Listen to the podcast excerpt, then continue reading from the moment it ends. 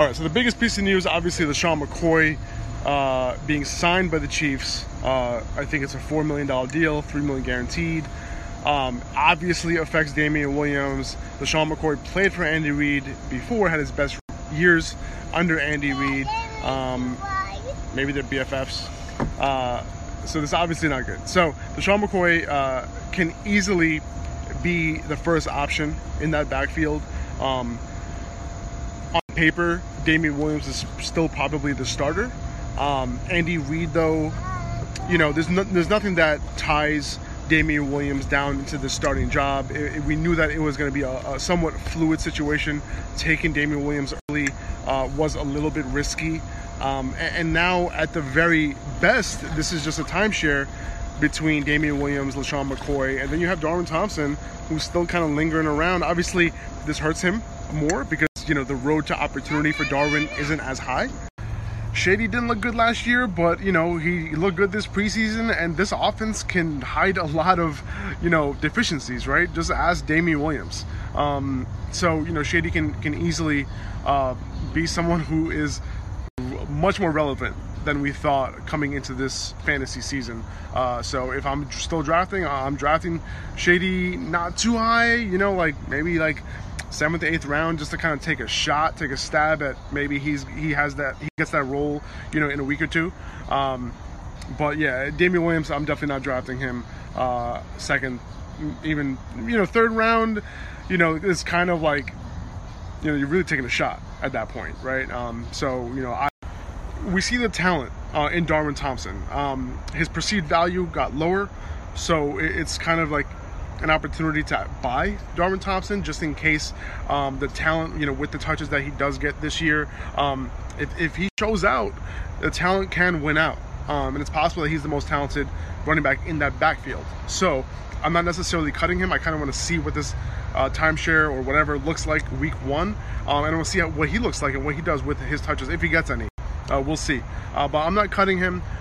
If someone does, I'm picking him up just to kind of see what happens week 1 and how he does with his touches. So I'm even buying low, to be honest. That's how good he looked this preseason.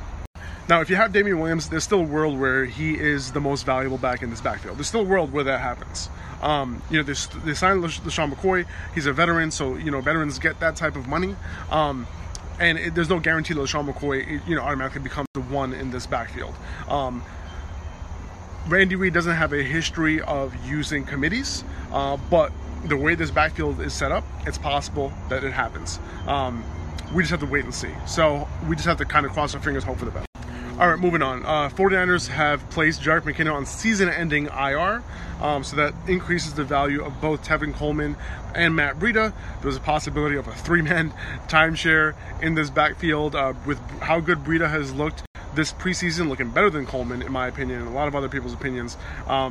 You know, he's definitely a guy that I'll be looking forward, you know, to draft late. You know, Coleman is still a potential value, still going in the 5th round. I think Breida's going in the 7th still.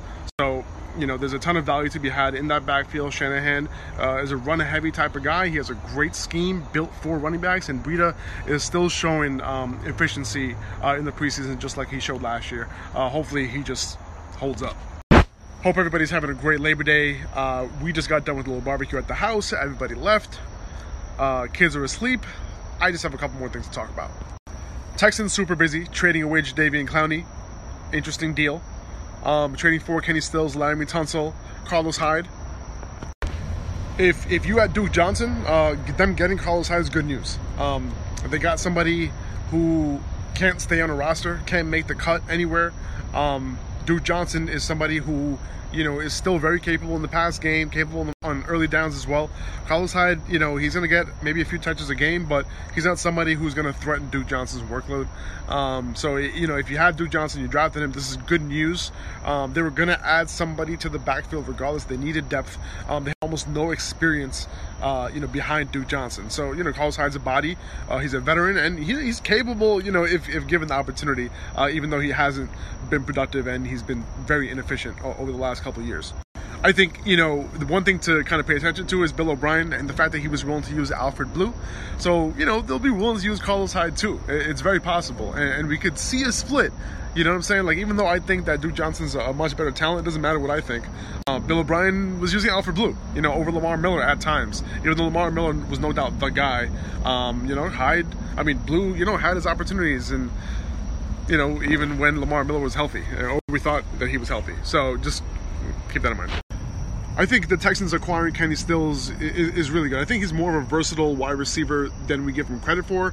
You know, we're used to him catching those long bombs, and we know that his ability going deep is really good. I think Miami really couldn't take advantage of his whole skill set over the past few years. I think it's a insurance policy on Will Fuller. He gets hurt every single year. And I think Kenny Stills can take some of that work away from Will Fuller, maybe make Will Fuller less of a 100% of snap type of guy. You know, maybe split the work a little bit, because remember, they have Keke Coutee as well.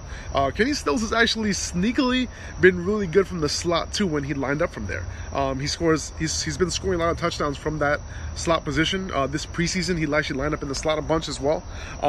So, you know, he's capable there. We just kind of don't see it as much and don't notice it as much, because he usually makes a splash when he kind of goes deep, right? So, you know, I think it does hurt Keke a little bit. It hurts Will Fuller a little bit. But if one of those wide receivers goes down,